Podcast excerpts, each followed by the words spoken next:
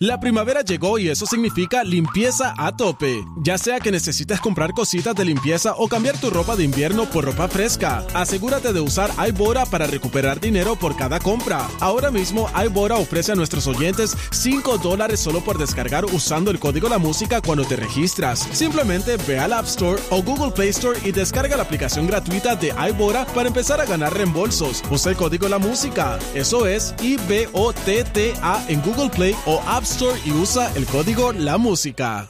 La primavera llegó y eso significa limpieza a tope. Ya sea que necesites comprar cositas de limpieza o cambiar tu ropa de invierno por ropa fresca, asegúrate de usar iBora para recuperar dinero por cada compra. Ahora mismo iBora ofrece a nuestros oyentes $5 solo por descargar usando el código La Música cuando te registras. Simplemente ve al App Store o Google Play Store y descarga la aplicación gratuita de iBora para empezar a ganar reembolsos. Usa el código La Música. Eso es IBOTTA en Google Play o App Store y usa el código La Música. Regresamos Puerto Rico, Nación Z, son las 7:32 de la mañana y estamos en vivo a través de la emisora nacional de la salsa Z93, las aplicaciones digitales y Mega TV. Carla Cristina, interesante por demás, ya que vamos a hablar un poco de los titulares, y es que la violencia económica puede ser considerada de alguna manera dentro del Código Penal de Puerto Rico. Así es, Jorge. Buenos días para ti, para Eddie, para todas las personas que nos ven y nos escuchan a través de Z93. En efecto, varios senadores radicaron un proyecto de ley que busca que la violencia económica se incluya en el Código Penal como una modalidad de violencia doméstica. Y en otros temas, el Departamento del Trabajo y Recursos Humanos informó la disponibilidad de una asistencia de desempleo por desastre para los trabajadores que se afectaron durante las lluvias ocurridas el pasado 4 al 6 de febrero. Y por su parte, el Centro de Recaudación de Ingresos Municipales extendió hasta el próximo 23 de mayo el periodo para efectuar el cuarto pago de planillas estimadas y hasta el 16 de agosto próximo para erradicar la planilla mueble correspondiente al año económico 2021. Y en temas internacionales, el exmandatario brasileño Luiz Inácio Lula da Silva presentó el sábado su candidatura a las elecciones presidenciales, para las que todas las encuestas lo sitúan como el máximo favorito por delante del actual gobernante Jair Bolsonaro. Este segmento es traído a ustedes por Toñito Auto. Cuando lo sumas todito, pagas menos con Toñito. Carla, tenemos buena noticia. Tú lo sabes, Jorge, como todos los días, la buena noticia es traída a ustedes por Toñito Auto, y es que el parque de pelota del barrio Sabana Hoyos en Vega Alta se convirtió en el parque de diversión para todos los niños y niñas del pueblo vegalteño que llegaron a compartir en el evento Acuden en Familia y Comunidad, que llevó a cabo el Departamento de la Familia. El objetivo principal de la iniciativa, que cuenta con la colaboración del equipo de la Fundación Atención, Atención, es promover el desarrollo de la niñez a través de los juegos tradicionales y la música. Para Nación Z, les informó Carla Cristina. Les espero en mi próxima intervención aquí en Z93.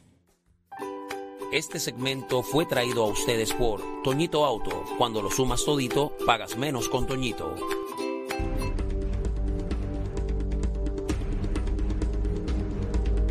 De frente al país, Puerto Rico, ya está conectado, iniciando la semana, el licenciado Leo Aldridge. Leo, muy buenos días. Buen día, Leo. Buenos días, Eddie. Buenos días, Jorge. Es un placer estar con ustedes aquí una semana más en Nación Z. Leo, continúa la controversia en el tema de Bahía de Jobos en Salinas, inmunidad, no inmunidad, y como dice Evi, la joboinmunidad. ¿Se dará, no se dará? Hay quienes dicen que eso no debe ocurrir, hay otros que dicen que hay que tener todos los elementos sobre la mesa antes de proceder. ¿Cómo lo ves? Pues mira, la herramienta de la inmunidad es una de las muchas herramientas que tienen las autoridades investigativas, sean en la legislatura, en la policía, en las agencias federales, y básicamente es un pacto con no quiero decir el diablo, pero es un pacto con unos elementos pues que uno no necesariamente hace negocios con ellos regularmente. ¿Y cuál es la idea? Okay, yo te voy a ayudar, te voy a dar inmunidad, vas a estar a salvo de cualquier procesamiento o investigación, y a cambio de eso tú tienes que decirme absolutamente todo lo que sabes para yo poder ir, usualmente contra gente pues que tiene mayor involucramiento. Usualmente se hace para llegar a gente que tiene más peso en el procesamiento criminal, o en este caso, ¿verdad?, en la Asamblea Legislativa, pues para llegar a alguien que tenga más responsabilidad. Obviamente tienen unas implicaciones negativas, y por eso algunos legisladores han levantado bandera, porque hay personas que se beneficiarían o que permanecerían impunes de la inmunidad, les das inmunidad y pues no responden por sus actuaciones potencialmente.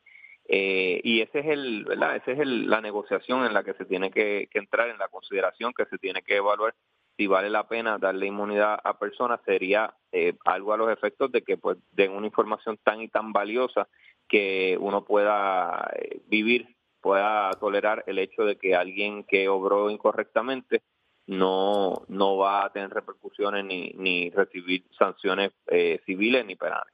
Leo, yo te lo voy a complicar un poquito más, ¿verdad? Para hacerlo más divertido. Aquí pudieran haber delitos ambientales, hay jurisdicción federal, hay jurisdicción estatal. Para requerir inmunidad implicaría que hay algo de infracción de ley. Después de Sánchez Valle, ¿dónde nos dejaría esto si la legislatura estatal es quien provee la inmunidad a la persona que haya cometido algún acto impropio? Pues esa es una gran pregunta, eso todavía es tan y tan novel que no se ha resuelto. Es un planteamiento interesante si la inmunidad provista por la Asamblea Legislativa se extiende a otras facetas. Hay quien argumentaría que no, que la división de nuestra rama en el gobierno republicano, lo que haga la Asamblea Legislativa no ata a lo que haga el Poder Ejecutivo o viceversa. Pero hay quien plantea que por lo que tú has señalado hay una sola fuente de poder y una inmunidad otorgada se esparce por todos los demás sistemas.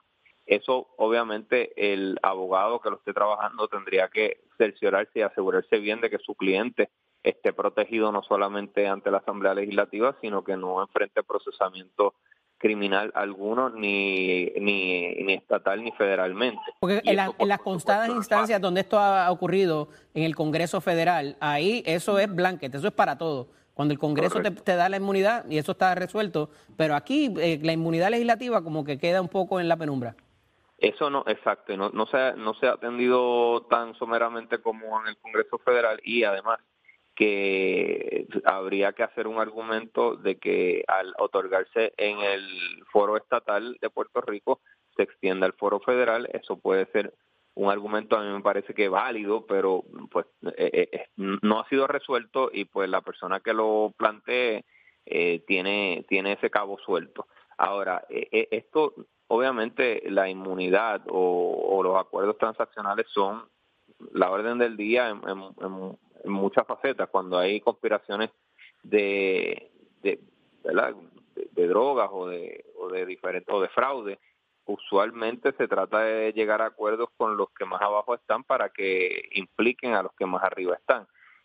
Yo no sé si, porque como no tengo toda la información, no sé si es buena o mala idea darle inmunidad a ciertas personas. Para mí, que tendría lógica si esas personas a quienes se les van a dar inmunidad tienen mucho y detallado conocimiento de actos impropios de parte de funcionarios o de otros privados, porque si no sería regalarles el caso. En Guayama, este pasado fin de semana, específicamente el sábado, se llevó a cabo una elección especial para sustituir al convicto alcalde Eduardo Cintrón Suárez del Partido Popular Democrático. Resultó electo O Brian Vázquez por una participación de más de 3.000 personas y una abultada ventaja, Leo. All Politics al Local. La pregunta es, ¿esto es un golpe a Tatito Hernández por haber entrado en la campaña? ¿Es un mensaje que le quieren enviar a alguien? ¿O es que simplemente Narmito hace bien su trabajo como representante, lo dejamos ahí y buscamos una persona que dirija los destinos de Guayama? ¿Cuál es tu análisis de cara al proceso electoral en Guayama para el Partido Popular Democrático y los players más bien que estuvieron involucrados en esto? Mira, creo que sí, que es un golpe a Tatito Hernández, que apoya abiertamente a Narmito. Creo que eso sin duda alguna no se puede negar. Creo también que el Partido Popular Democrático como institución recibe un golpe, porque leí en la prensa que acudieron el 30% de los populares que acudieron a la última primaria. O sea que obviamente la última primaria... No, Leo, te corrijo algo ahí. El 30% de los electores ávidos, recuerda que es una primaria, pero de la última primaria sobrepasaron el 100% de los que votaron. O sea que fueron entonces más electores en esta primaria. Más electores que populares que la primaria anterior, pero 30% de los electores ávidos de Guayama. Pues te agradezco la aclaración, porque había entendido eso incorrectamente. Si es así, entonces pues modifico el análisis que iba a hacer y te digo que pues entonces que sí, que hay una participación masiva y que entonces el repudio a Nalmito y a Tatito es contundente y viene de la base del Partido Popular Democrático. Me parece que lo de Jobos, que hablábamos al principio del segmento, ha impactado muchísimo y tuvo una repercusión en esta elección local. El que piense que Jobos es un tema local o un tema de los ambientalistas, yo creo que está equivocado. Lo de Jobos se ha extendido a la indignación porque hay gente que hace lo que quiere y se sale con la suya, y pienso que el pueblo de Guayama, que es un bastión popular, como tú sabes, Jorge y Eddie, es una cabecera de playa de distrito del Partido Popular, pues si fueron tantos populares, como tú bien me corregiste, entonces es que hay un mensaje contundente de que el representante, que es el principal, ¿verdad?, el que representa, valga la redundancia, ese distrito, entre los que está Guayama, no tiene el aval del pueblo, y probablemente tiene que ver mucho que ver con los señalamientos que se le han hecho de Jobos, que él ha negado, ¿verdad? Que él ha negado. Pero fíjate, Leo, esto pudiera ser el equivalente de lo que iba a pasar en Cataño si se hubiese quedado el licenciado en vez del alcalde que está en Cataño actualmente. Lo de Jobos, a tu juicio, pesó más que este fuera en la mano derecha del alcalde o del exalcalde. Bueno, no sé si pesó más, pero sin duda alguna creo que tiene algún peso. Creo que tuvo un peso, porque ha estado en los medios todos los días y la gente pues realmente está indignada con lo que pasó allí. Creo que eso tuvo un efecto sobre la elección, y Tatito Hernández no fue un fin de semana feliz para él en términos políticos. Leo, gracias por tu tiempo aquí en Nación Z, como siempre, el análisis y tus comentarios sobre lo que está ocurriendo en y fuera del país. Que tengas excelente semana. Gracias a ustedes. Un abrazo. Bien. Conectado con nosotros está el comisionado electoral del Partido Popular Democrático, Ramón Torres. Licenciado, buen día. Buenos días, licenciado. Buenos días, Jorge y Eddie. Excelente día a todos. Licenciado, se le perdió la carretera para llegar al Capitolio a la oficina de Connie, se le dañó el teléfono, el número. Cambió usted el teléfono y la nube no le bajó el teléfono de Connie. ¿Qué pasa que usted no habla con Connie Varela? No, eso ciertamente es primero que todo, yo respeto mucho al representante Varela Fernández, el vicepresidente del cuerpo legislativo donde hay mayoría. Yo ciertamente pues respeto su determinación, pero mañana habrá un espacio que ya se escogió esa fecha, el pasado 26 de abril, en donde podremos discutir todos los temas electorales. Y estoy seguro que todas las preguntas que tenga, no solamente él, sino todos los legisladores que se visita allí, se darán por cumplidas. Él dice que usted no tiene tiempo, que no le contesta las llamadas y que por eso debería renunciar. ¿Usted va a renunciar a esas instancias? No, por supuesto que no. Sería irresponsable de mi parte renunciar en un momento tan crítico como este, en donde estamos a punto de culminar una reforma electoral. Estamos en medio de la distribución electoral, en medio de la reorganización del partido. Mañana nuevamente todas las preguntas se van a contestar allí, y mi respeto siempre. Yo entiendo que esto no es nada personal en contra mío, ciertamente pues él hizo sus expresiones y derecho tiene, y lo respeto nuevamente. El que fuera tanto tiempo, él hablaba desde mayo del 2021 hasta ahora, y que no se hubiese presentado, le hubiese querido ir preparado para la reunión de mañana, es lo que aduce el representante. ¿Alguien se durmió en las pajas ahí? ¿Qué pasó? Bueno, yo llego en agosto, aunque en mayo del 2021 yo era alterno, yo no llego hasta agosto del 2021 como oficialmente como comisionado electoral, y allí pues se comienza un proceso de una auditoría interna administrativa y de una revisión total de lo que sucedió en las elecciones del 2020. Recuerden que el año pasado fue bien difícil, en mayo tuvimos un evento electoral, el cual el Partido Popular no participó, pero sí como comisión estuvimos presentes, que fue el de los cabilderos de la estabilidad, y pues pasado eso, se hace todo ese trabajo en la comisión, nos reunimos desde octubre, estuve en reuniones con todos los comisionados, unos pues después no quisieron pues participar, se tomaron todas las ponencias que ellos presentaron en el proyecto que el representante Varela menciona, se incorporaron en el proyecto, y nuevamente mañana habrá espacio. Pero, Ramón, la presentación dura 2 horas. Licenciado. Así que estoy seguro que quedarán servidas todas las preguntas. Licenciado. Sí. Trasciende en parte de prensa que usted y también el comisionado alterno Colbert Toro, han manifestado que hay alrededor de más de 200 páginas de sugerencias de enmienda en 25 áreas neurálgicas, que serán parte de lo que ustedes van a discutir con los legisladores en una fecha que ya está pautada de antemano, y que a preguntas que le hiciéramos aquí a Connie dijo, pero es que yo sabía que esa fecha estaba, pero es que yo quiero los papeles antes, como él le dijo Eddie. Él dijo que no va a leerse ese mamotreto de enmiendas para ir allí a improvisar. Realmente son tantos documentos, son muchas las enmiendas que se están proponiendo dentro del análisis que ustedes han hecho al Código Electoral. Son 25 áreas, 25 temas. Ajá. De enmienda. Las enmiendas ciertamente son sustanciales, son más de 100 enmiendas, pero no son tantos documentos, tantos papeles. Lo que sucede es que se tomó el Código Electoral actual, tiene casi 200 páginas, y encima de ese es que se escribe. Para que tengan una idea, de esas 25 hay 5 áreas, 5 o 6 áreas que son los más importantes: voto por correo, reglamentación,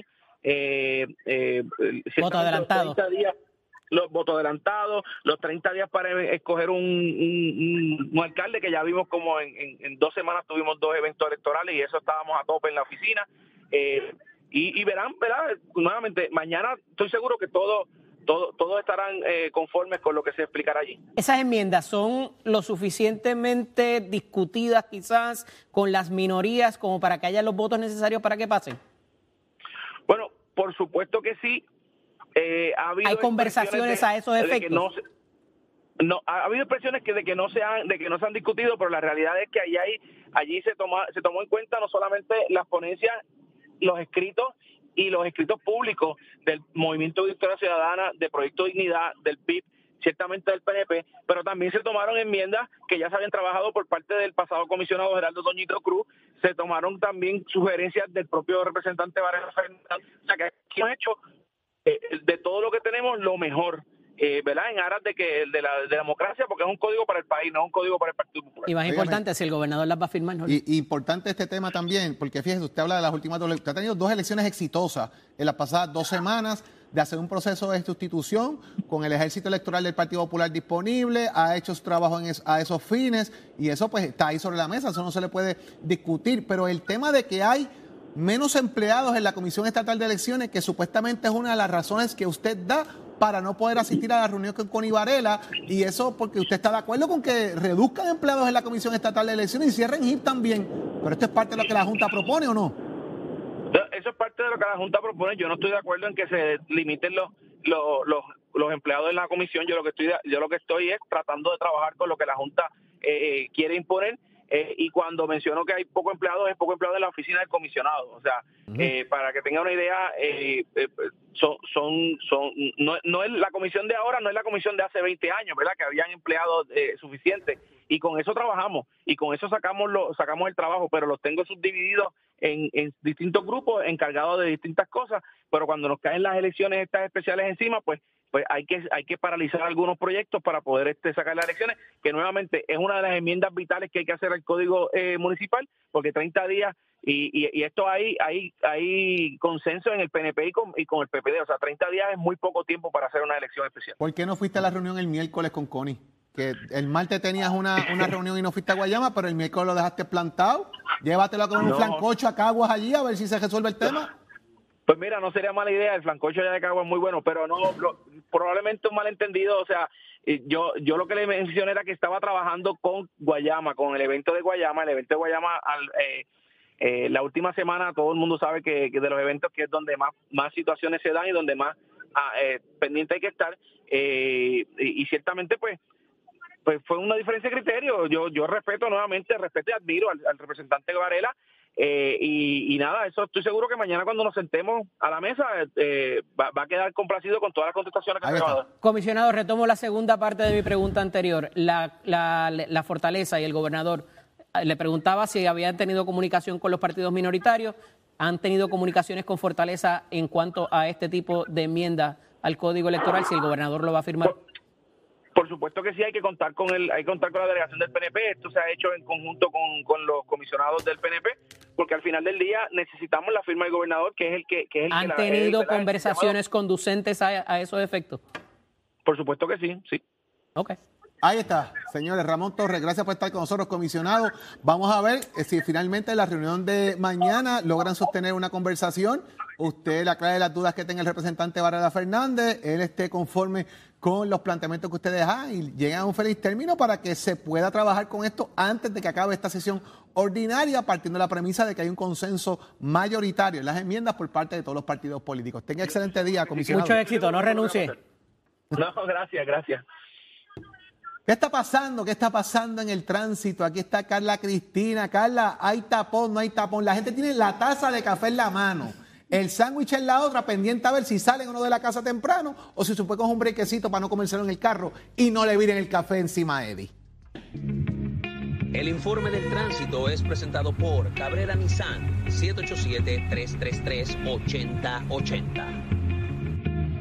Buenos días, soy Carla Cristina informando para Nación Z. En el tránsito hay tapón en la autopista José Diego entre Toa Baja y Bayamón, así como en tramos de las carreteras número 2 en Candelaria, Santa Rosa y Caparra, en la 167 y la PR5 de Bayamón a San Juan y la 165 entre Cataño y Guaynabo. Todas estas están ataponadas. Y también las avenidas Los Más Verdes y Las Cumbres en tramos de Bayamón, Guaynabo y Cupey y en su trayecto hasta Trujillo Alto está ataponado.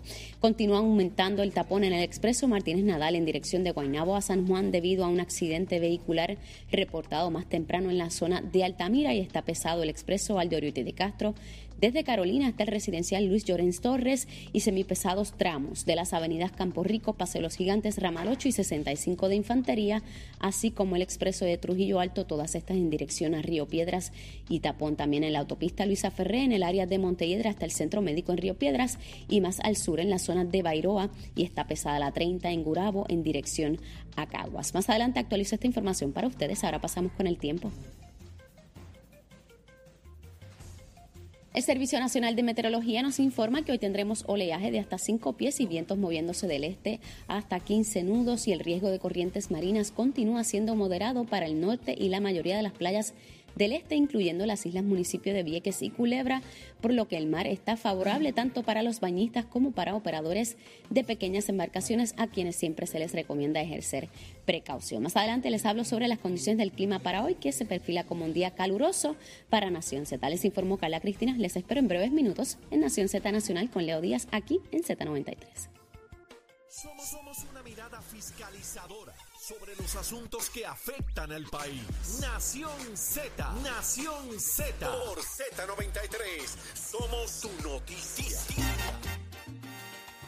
Ya llegando a la parte final de esta edición de Nación Z, Eddie, ya está listo Leo Díaz por ahí, que lo vamos a entregar en unos minutos, pero queremos anunciarle a todos nuestros amigos radioescuchas, televidentes, cibernautas, que si Dios así lo permite, todo marcha bien y no hay ningún tipo de contratiempo. Mañana se reintegra con nosotros la compañera Saudi Rivera a Nación Z, lo que nos llena de alegría. Y mañana pues ella nos contará todo este proceso al que se ha enfrentado con su familia. Así que usted pendiente mañana aquí en Nación Z en la mañana. Si todo marcha bien, si no hay contratiempos, tendremos de regreso a nuestra compañera y amiga Saudi Rivera Soto aquí en Nación Z. Así que conéctese temprano para que sea parte de la conversación y las cosas que bien Saudi tenga que contarnos y hablarnos sobre todo este proceso, Eddie. Ciertamente, Jorge, ha sido un proceso difícil para ella, pero mañana tendrá oportunidad de contarnos con más detalle, ¿verdad? Y reintegrarse a los trabajos acá en Nación Z. Estamos esperándola ciertamente. Y ya está listo, señores, comenzando la semana. Leo Díaz y Urbina. Buenos días, Leo. Buenos días, saludos, Leo. Jorge. Saludos, Eddie, a nuestros amigos televidentes y radioescuchas. Contento con lo que acabo de escuchar de que Saudi ya mañana está con nosotros. Hace falta su entusiasmo, su brillo, su manera de ser. Es tan importante su comparecencia aquí todas las mañanas, desde las 6 de la mañana en Nación Z. Así que, mira, mañana es un día especial para todos nosotros. Pero el termo de café no nos hace falta, se lo voy a dejar en la casa, ¿sabes? Mira, loco porque llegue Saudi, besitos en el cutis, sé que la ha estado pasando muy duro, pero viene una mujer más fuerte mañana y una así familia es victoriosa, seguro que sí. Contento así de que esté mañana con nosotros. Leo, parece que las desafiliaciones son la orden del día, por ahí hay uno del PNP pensando hacerlo, uno del Partido Popular que se lo corriendo. Ay, mi madre. Oye, por ahí Betito Márquez, el alcalde de Toa Baja, señalando hoy temprano de que piensa desafiliarse del PNP. ¿A qué le tendrá miedo Betito? Vengo con eso. ¿Será que le tiene miedo a algo? Ciudadana, con su hijo. ¿Lo habrá o el hijo? No sé. ¿Lo aló? ¿Y si le tiene miedo a algo? ¿A quién? No sé. No, pues tiene que quedarse en Nación Z Nacional para que escuche lo que tiene que decir Leo de eso. ¿A qué le tendrá miedo Betito? A algo le tiene miedo. Vamos a ver. El tiempo dirá. Leo y su lanzallamas ardiendo el cañaveral. Nosotros, mis amigos, regresamos mañana desde las 6 de la mañana, si así Dios lo permite, con mucho análisis, como siempre, el que a usted le gusta. Gracias por su sintonía, por estar conectado con nosotros en las redes sociales, en Facebook, también a través de la aplicación La Música. Y recuerde visitar el podcast de Nación Z para que disfrutes de la interacción y el análisis diario, Eddie. Así es, agradecidos a todos por la sintonía. Nuevamente mañana estaremos con ustedes a las 6 de la mañana. Excelente día. Cuídense.